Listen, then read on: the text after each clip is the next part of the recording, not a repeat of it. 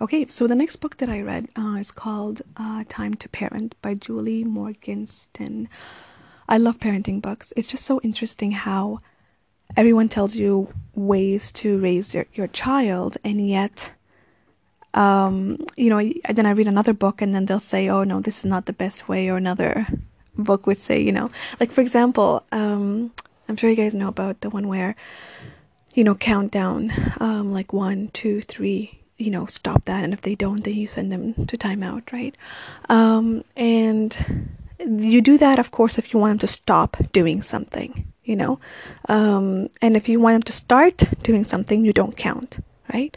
Um, and then, of course, if they don't, then, you know, timeout. Now, some some authors or some people think this is not the best way and some swear by it and i always think like with these parenting books you just take what works because not every child is the same and we know that right um, one may work um, with with you know with the countdown, and another it, it may not.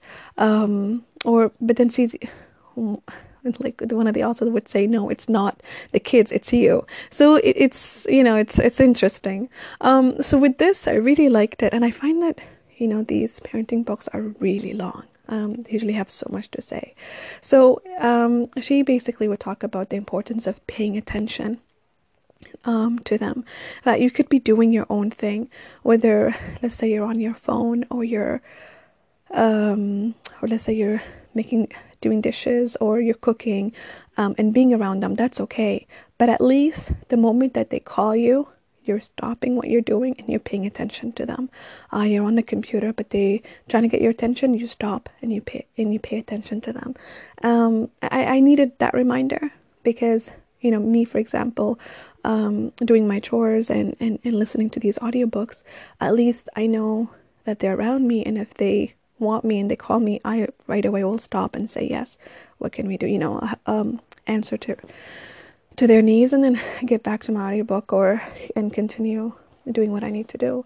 Um, but basically, you know, so not paying attention to them like 100% at all time, basically doing your thing, but also knowing, you know, that if they need you, you're here. Um, the importance of nurturing your kids that it's never too late. So it's not like, oh, wait, my child is 12 years old now, my child is in high school now. You know, it, um, um, it's too late. That how, um, you know, apparently a child develops you know, until age of 25, their brain is constantly developing. So providing this loving character uh, and being there for them is really important and, and it needs to be there until that age of 25 um, and i thought that was interesting he you know she talked about how um, you know um, that a father may not necessarily be there with the child at all times or playing with the child at all times but yet the child feels so loved by the father um, and it could be just that one time that they played with that child, you know, whether it's once a week or once a month. She even said once a year. She goes at how, you know, children hold on to these moments. So, you know, sometimes as parents, we feel like, oh, we need to do something every day, you know, something fun. Oh, we need to do this every day, you know. It's like, no, not necessarily. Um, but basically, you know, making them feel loved. Now, another book I remember I read, it talked about the five love languages and this actually also applies with a child but it only you can only then find out, I think, from the age of five or six, you know, what what what type of li- li- love languages works for them. Because for you know and it's interesting because if you tell a child you know why does this person love you? Oh well she always gives me stuff. Oh well why does this person love you? Oh well she always tells me i love you. Well why does this person love you? Oh well she always spends time with me. So notice these little different you know statements are what it means to them right? Um, so now one of the things that I took out of this book that I really loved is um, remember the acronym PART. So um, she would she would talk about definition of a parent um, that how it is really important that in order to excel in what we're doing we need to be able to excel uh, in the definition that we define our job to be. Uh, for example, you know, let's say, uh, so I'm a nurse, and as a nurse, I know what my descriptions are. I know what my duties are to do and not to do. I know them, and I know as long as I'm able to fulfill that, then I am a good nurse. I'm able to, you know, do all of that stuff so I know I'm good. So, what about a parent? Do we know what our descriptions are? What will cl- cl- classify us to be a good parent? I could say that I am a good parent, but you may say, I don't think so. Or somebody else might think I am, but I don't think so.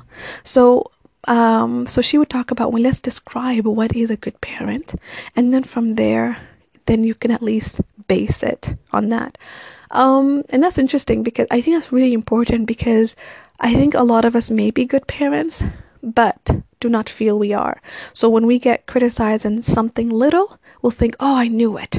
Or when we criticize something little, it, it's important that we feel like, okay, yeah, so I made a mistake on this, but I know I'm a good parent. I am trying. Um, so she talked about in order to be a good parent, you need to excel in these four things. And I, I loved it because now I realize, oh, shoot, I know what my issues are. Um, so, Okay, so she talked about part. So there are those pair. Uh, so part P as in provide, A arrange, R relate, and T for teach. Okay, so I'll talk about each one. So um, there could be a parent who their focus is just providing, providing uh, a home that's just comfortable. Um, they're getting what they want. Um, you know, a nice bed, a nice, you know, everything that they need, like clothing, food, the best of food, um, safety, and all of that stuff. So if anything goes wrong, like, what's like, what else do you want from me? I'm working, aren't I? I'm giving you all the stuff you need, aren't I? And um, you know, it's like I got you a nice bag, I got you a nice computer, I got you this. What else do you want? Like I'm, you know, and then in their mind, like I'm the best parent ever. You know, like seriously, I'm giving you everything you want. So there's that type of parent that think like that this is it. And then, so of course, you need to have all of that, okay? The second one is arrange. Arrange means meaning arranging organizing the child's life. So they'll say, okay, so when we get up, we're going to go to school. Then after that, we're going to have this program. Then we're going to have this. Then we're going to eat dinner.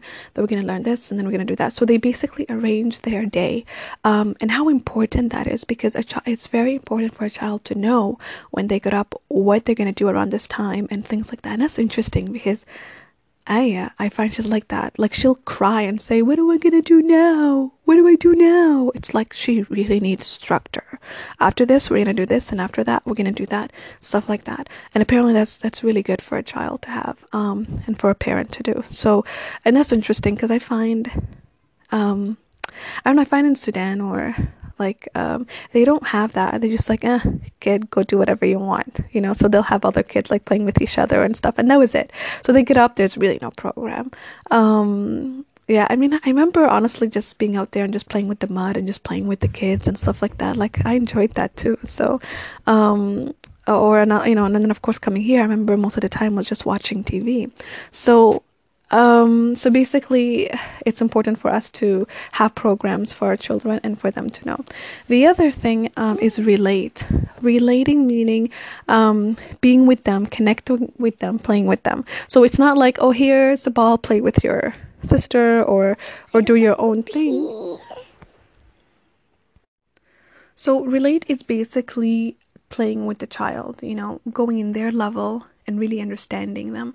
So there's a difference when they tell you a story and you're listening versus when you they tell you a story and you're really engaged and and, and you're now thinking like them.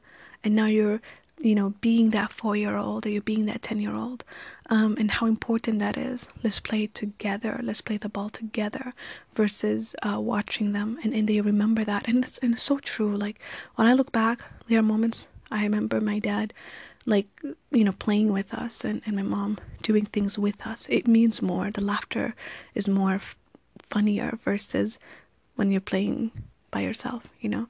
Um, so connecting with play. Um, that's pretty much it. Um, the other thing is teach you know? Um, and then teach is basically um, your focus is all about teaching. Being a good parent is teaching, teaching them to be, um, you know, teaching them in the house, teaching them, um, you know, oh, you got to make your bed, or wait, this is how you cook, and this is how you put on your clothes, and this is how you clean, and this is how you read, and all of that stuff. That's their focus, and that's interesting because so basically, to be a good parent, you need to be able to focus on all of that.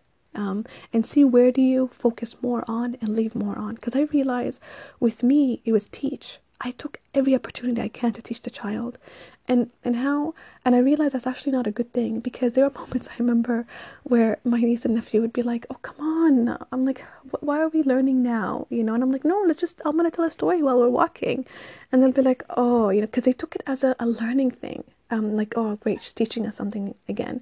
Um, and it's important to be able to, it becomes too exhausting for the child. They need to be able to just um, you know, just have fun without realizing that they're actually, you know, I guess learning something that could be boring to them. So, um, um, I really enjoy. I needed. I needed to hear that because um, teaching is not necessarily sitting down and I gotta tell you something.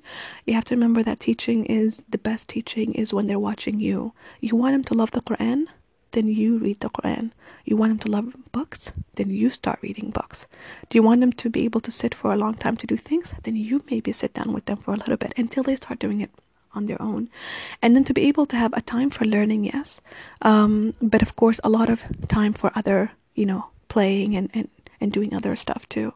Um, to be able to have that balance. So, to be a good parent, how she described it is basically, yes, providing what they need, but also organizing activities like um, so sort of for them to know what what's to happen on the day like that's really important um, to be able to relate to them and to be able to teach them. And teaching is not necessarily let's sit and learn but more of you know just watching what you're doing um, because they they will um, imitate you whether you're realizing it now or later on.